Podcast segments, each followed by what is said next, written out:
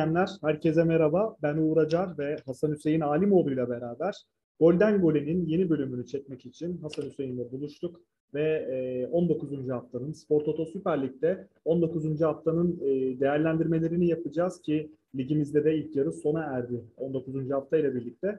Hasan Hüseyin hoş geldin bu arada. Hoş bulduk, iyi akşamlar. İyi akşamlar Hasan Hüseyin'cim. Şimdi maçlara baktığımız zaman lider Trabzonspor'la başlayalım. Lider Trabzonspor Başakşehir'le oynadı. Bu mücadele 19. haftada özellikle çok merak ediliyordu.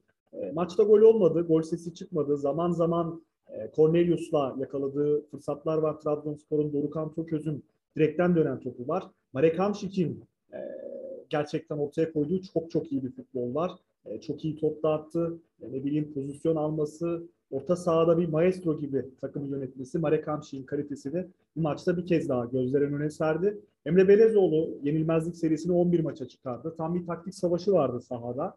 Abdullah Avcı'nın ve Emre Belözoğlu'nun 11'lerine göz önünde bulundurarak, sahaya çıktıkları 11'lere göz önünde bulundurarak ve aralarındaki o taktik savaşı ile ilgili senin dikkatini çeken detaylar nelerdi? Öncelikle maça Trabzonspor'un hakim olduğunu söylemek ve böyle geçeceğini belirtmek zaten sürpriz değildi. Açıkçası onunla başlayalım. Onun haricinde Medipol Başakşehir Trabzonspor'a karşı attı. Yani zaten aslında Trabzonspor'a karşı artık takımların oynadığı oyun, tercih ettikleri plan, program biraz daha maçın seyrini belli eden unsur oluyor. Çünkü Trabzonspor'un zaten kuvvetli bir oyunu var. Hatay Spor maçında tap noktasına ulaşmış çok güçlü bir set oyunu var. Zaten geçiş oyununda da başarılı bir takım. Yani şu an ligin liderliğini çok rahat hak eden, çok net bir şekilde bulunduğu konumu hak eden, orada sırıtmayan bir takım. Ligde uzak ara liderler. O nedenle diğer takımların oynadıkları önemli Trabzonspor'a karşı. Burada esas mevzu. Peki ne yaptı Emre Belözoğlu? Açıkçası 45 dakikada baskı merkezini biraz geride tuttu. Yani Trabzonspor'un stoperlerine, beklerine değil, Marek Hamšík'e, Dorukan Toköz'e, Bakasetas'a kadar baskı attığını geride tuttu. O bölgede top yaptırmamaya çalıştı Trabzonspor'a. Bu da tabii doğal olarak Trabzonspor'un biraz rahat kendi bölgesinden çıkmasına izin verdi. Esasında daha farklı bir yöntemle başlayabilirdi Emre Belözoğlu. Çünkü Hugo'nun ve Edgar Yeğen'in olmadığı bir ortamda, onların olmadığı bir maçta baskı hattını daha önde kurgulayabilirdi, daha önde kurabilirdi. Bunu bir eksi olarak yazabiliriz ki bence ikinci yarıda bu hamleyi düzeltti ve ön tarafa doğru baskıyı yöneltti. Zaman zaman böyle pozisyonlar da buldu ama elbette şunu söyleyemeyiz. Abdullah Avcı'nın takımının yakaladığı kadar net pozisyonlar yakalayamadı Medipol Başakşehir. Ama şu da var ki Trabzonspor'un yakaladığı ataklar biraz yetenek kokan ataklardı. Yani bir sete oturmuş takımın ataklarından ziyade çok yetenekli oyuncuların, Dorukan Toköz'ün uzaktan şutu, Marek Hamšík'in akıl almaz pası gibi biraz daha yetenek üzerine dizayn edilmiş hücumlar gördük. Trabzonspor'da çok kuvvetli bir şekilde Medipol Başakşehir'in üstüne gidemedi desek sanırım pek haksızlık etmiş olmayız Abdullah Avcı'nın takımına. Ama şunu söylemek gerekiyor. Trabzonspor buradan bir puanla ayrılarak yine karlı oldu. Çünkü Medipol Başakşehir'in alabileceği bir 3 puan. 3 puanlı sistemde tecrübelerimiz de gösteriyor ki bize, okuduklarımız, bildiklerimiz ve gördüklerimiz gösteriyor ki 3 puanlı sistemde her an her şey olabilir. Ama Trabzonspor buna hiçbir zaman müsaade etmiyor. Hiçbir takımın, hiçbir rakibinin hayal kurmasına izin vermiyor. Bunu tekrar gördük. Medipol Başakşehir eğer kazansaydı hakikaten başka şeyler konuşulabilirdi. Ama olmadı. Trabzonspor müsaade etmedi. Başakşehir adına da tabii ki eksi yazılacak bir maç değil. Onlar da kendi oyunlarını oynamaya gayret ettiler, oynamaya çalıştılar. Birkaç transferle belki devre arasında onların da rakibi sanırım Konyaspor'la ikincilik yarışı olacak. Ama dediğim gibi yeniden tekrar edeyim. Her ne kadar Trabzonspor devre arasında çok daha kuvvetli transferler yapsa da bunlardan biri de Başakşehir'den Yusuf Endiaşime konuşulan. Yine de 3 puanlı sistemde hiçbir şey son ana kadar belli olmaz. Bunu söylemekte fayda var bence. Şu dönemde özellikle Trabzonsporluların çok söylemesinde fayda var. Tabii ki Galatasaray, Fenerbahçe, Beşiktaş için çok zor ama Medipol Başakşehir için hala çok ufak da olsa bir ihtimalle olduğunu düşünüyorum ben.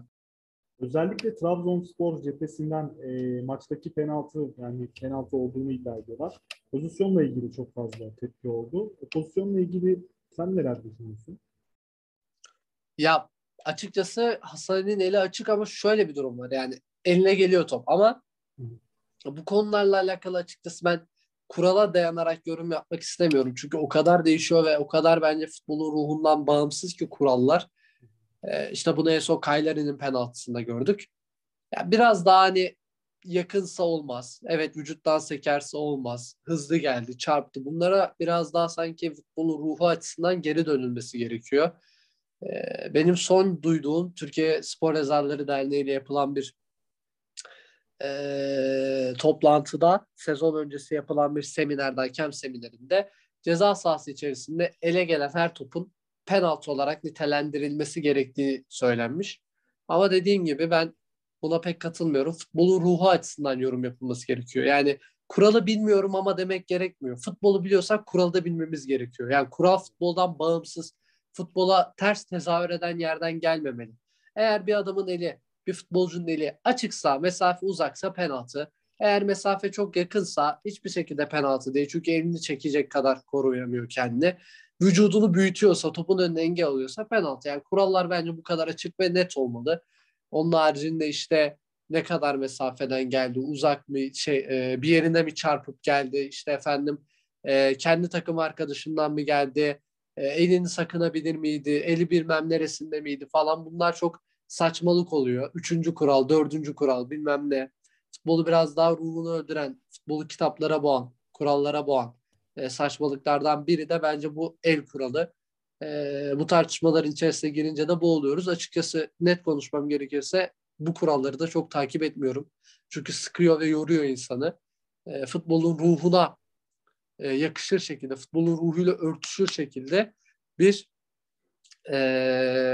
düzenleme getirilmesi gerekiyor. Tüm bu penaltı ve kurallar, bütün kurallar çerçevesinde. Çünkü bu sadece bizim ülkemizin sorunu değil. Avrupa'da da bunu sık sık görüyoruz. Verilen bazı saçma kararların kuralla örtüştüğünü görüyoruz. Ama benim mantığıma yatmayan şey kuralla desteklenerek açıklanamaz.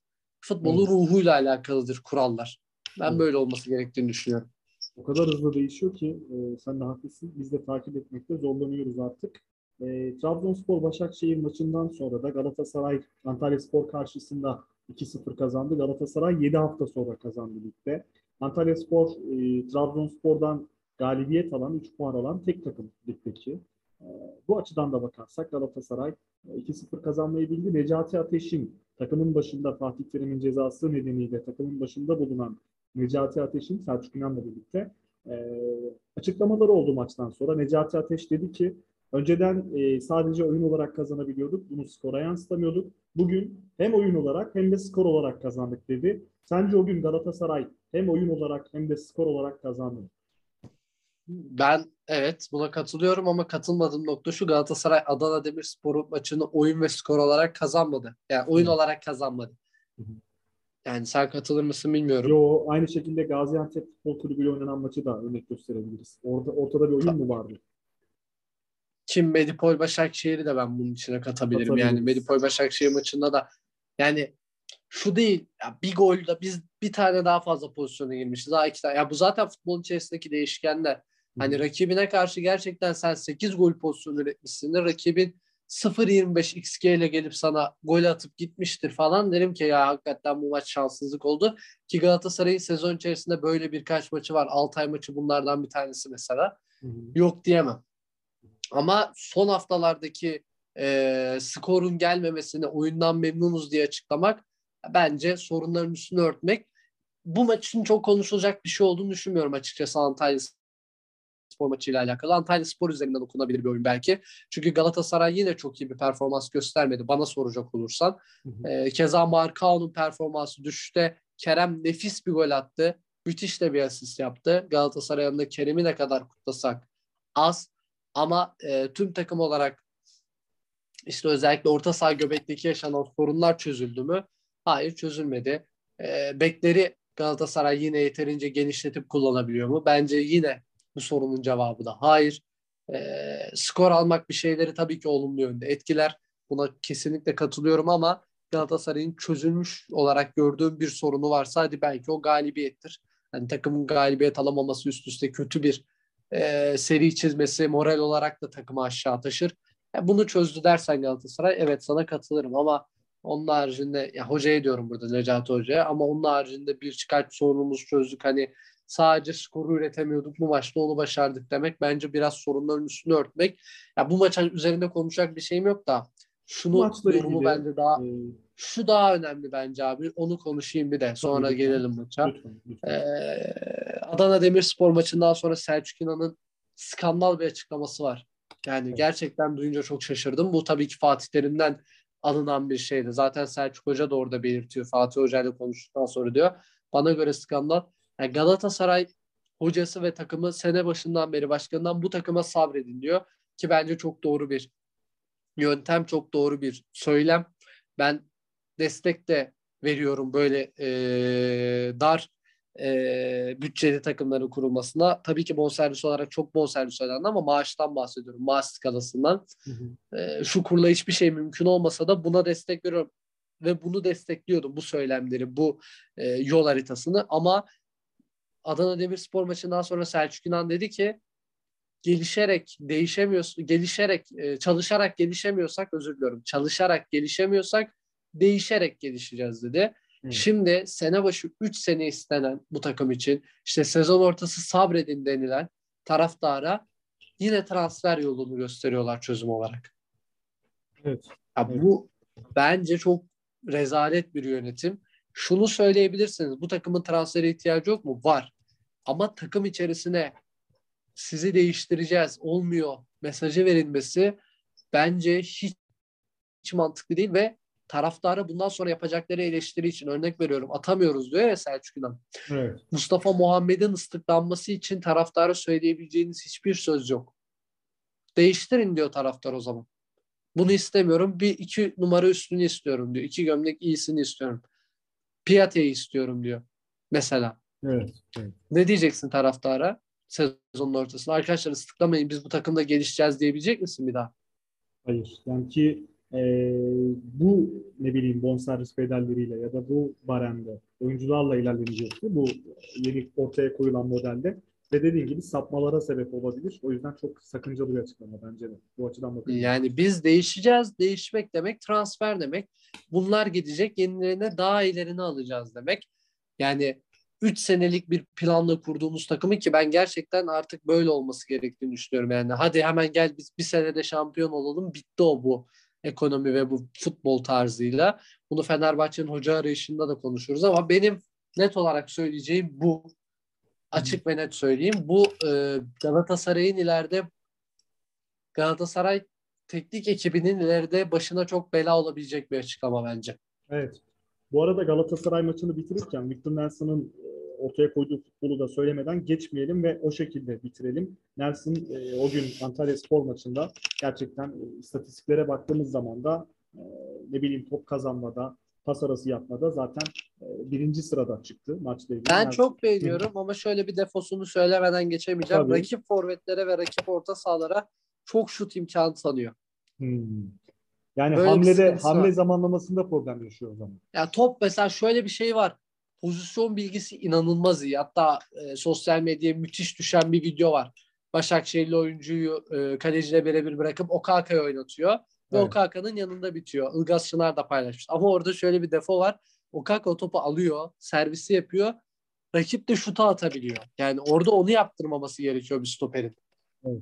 Hani pozisyon evet çok iyi ama pozisyondan sonra birebir korakorda biraz eksikleri olduğunu düşünüyorum açıkçası. Şimdi Galatasaray maçını da konuştuk. Arkasından Fenerbahçe Yeni Malatya ile oynadı. Fenerbahçe ilk 10 dakikada ortaya görece iyi bir futbol koydu. Yani maçın diğer bölümlerine göre. Ve sonrasında da Fenerbahçe Malatya Spor maçı çok sıkıcı, temposu düşük bir maç haline geldi.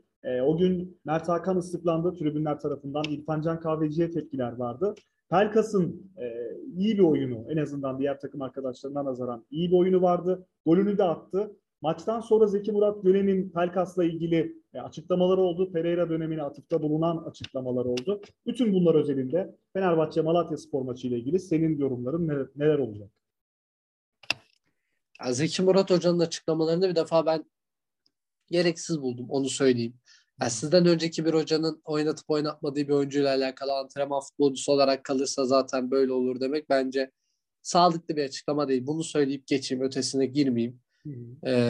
Onun haricinde Mert Hakan ve İrfan Can'ın ıslıklanması şundan kaynaklanıyor olabilir. Takım içerisinde sorumluluk alan, takım içerisinde her şeyde bu olumlu olumsuz sorumluluğu alan oyuncular, bunlar da ıslıklanır. Yani Vitor Pereira'nın gitmesiyle alakalı Crespo'nun veya Kim Min-jae'nin ufak bir katkısı yoktur. Hani bir kulis olduğuna inanılıyorsa eğer, takım içerisinde bir arka beşli diyebileceğimiz bir kulis varsa bunları oluşturan oyuncular az çok bellidir. Bundan dolayı bir tepkide sorumluluğu üstlenen, sorumluluğu alan. Yani daha net açıklamam gerekirse Galatasaray'ı yendiğinde Fenerbahçe Samiyen'de kimleri gördük en çok mesela? İrfan Can'ı, Mert Hakan'ı gördük. Bu ikisini gördük. Değil mi? Bugün işler kötü gidince yine İrfan Can ve Mert Hakan tepki görüyor. Yani çünkü biraz sorumlulukla alakalı. O isimler yerli oldukları için bizim kültürümüzde de böyle bir şey var. Takımın içerisinde biraz daha sorumluluk alan, sorumluluk yüklenen oyuncular. Ama Mert Hakan başta bence nefis bir cevap verdi ıslıklara. Uzun zamandır ben böyle bir cevap görmedim. Gerçekten söylemem gerekirse ıslıklandıktan sonra performansını yine hiç bozmadan, hatta üstüne koyarak maç içerisinde devam eden müthiş bir demek ki mental gücü var Mert Hakan'ın. Islıklandığı maçın sonunda alkışlanarak bitiren, alkış alarak bitiren bir oyuncu da hatırlamıyorum uzun zamandır. Evet, tebrik etmek gerekiyor Mert Hakan'ı bu nedenle. Orada çünkü örnek veriyorum, Belhanda'dan hatırlamak gerekirse tabii ki yaşananlar başkaydı. Biri Şampiyonlar Ligi arenasında ve çok daha yüksek tondan tepkiydi. Çok daha farklı bir tepki hatırlarsan Belhanda'nınki. Evet. İşte Oğuzhan Özyakup'unki keza öyle. Bunlar biraz şey de bozabilir. Mesela iyi performanstan sonra taraftara dönüp hareket yaparsanız bir işte gördünüz mü şeklinde, bu yine sizin tersinize işler.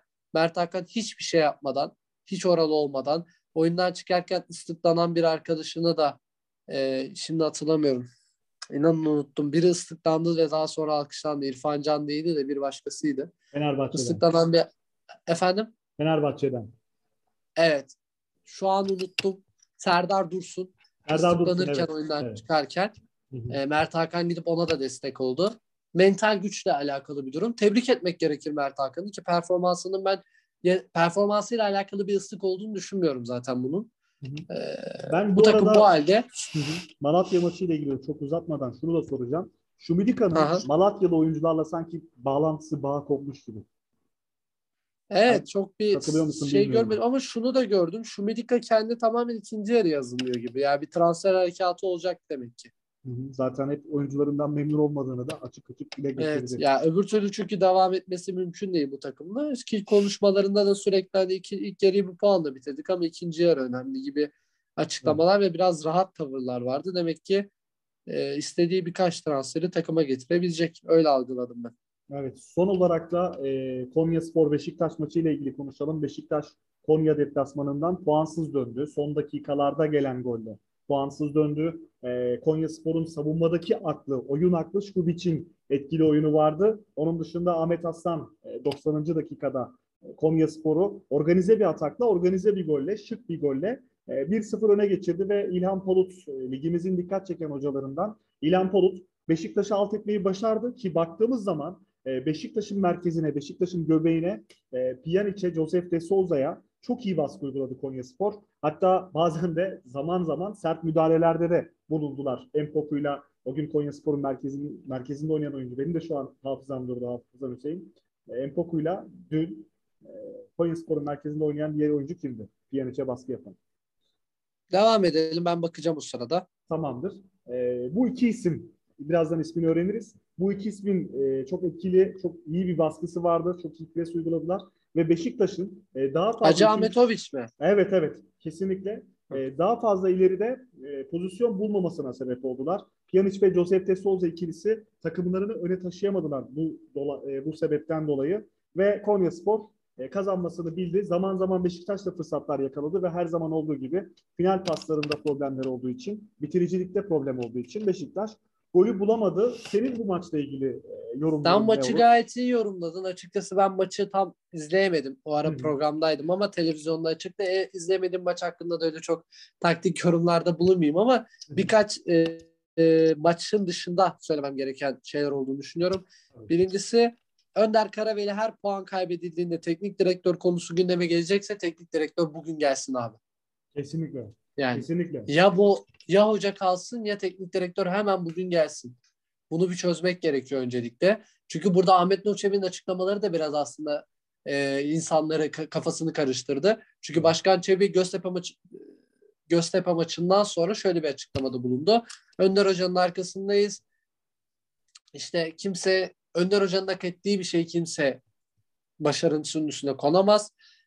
Hoca arıyor musunuz? Beşiktaş her zaman, ben başkan olarak her zaman diken üstündeyim, yani teyakkuzdayım gibi bir açıklamada bulundu. Yani şu demek, devam ediyoruz ama bir şey olursa da hemen birini getiririz demek. Evet, yani bu bir defa hem hocayı rahat ettiren bir şey değil, hem oyuncuların yani rahat edeceği bir şey değil. Bence bugün hoca gelmeli. Çünkü hocayı da yıpratmamak gerekiyor. Yani hoca belli ki zaten, bir de şöyle bir durum var. Yani A takım hocalığı bizde neden hep top class, en iyi şey olarak gözüküyor? Önder Hoca bu bilgisi, bu birikimiyle neden Beşiktaş'ın altyapısına hizmet etmesin ki? Bence altyapıya hizmet etmesi daha kıymetli. Evet, evet.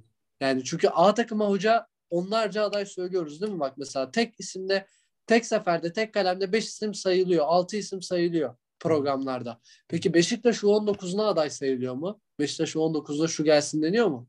Hayır, sayılmıyor ama Önder Hoca üzerinden, yani sonuçta Beşiktaş'ın altyapı modeline daha hakim bir isim yok şu an Beşiktaş kulübünde.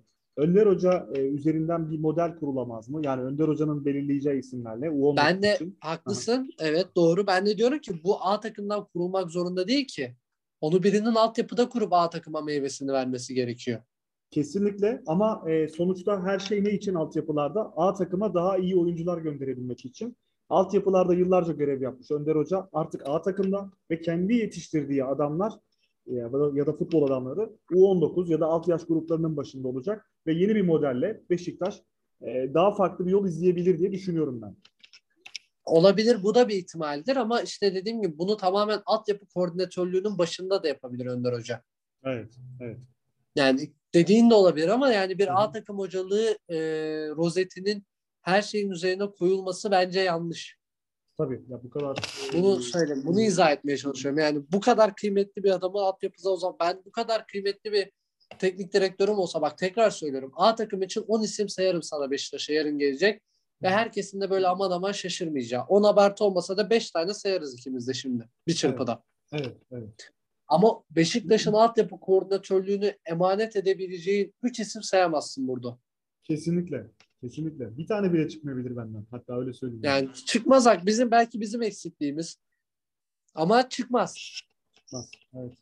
O nedenle ben Önder Karaveli konusunda bir defa kesinlikle Beşiktaş'ın ya kararlı bir şekilde Önder Karaveli bizim sezon sonuna kadar hocamızdır, bu da kapı gibi sözleşmemiz kardeşim deyip hem oyunculara hem medyaya hem her yere bir mesaj verilmesi gerektiğini ya da Önder Hoca şu tarihten itibaren bizim hocamız değil, yerine gelecek ismi de gelecek hafta açıklayacağız gibi net bir yolun belli olması gerektiğini düşünüyorum. Kazandık, devam.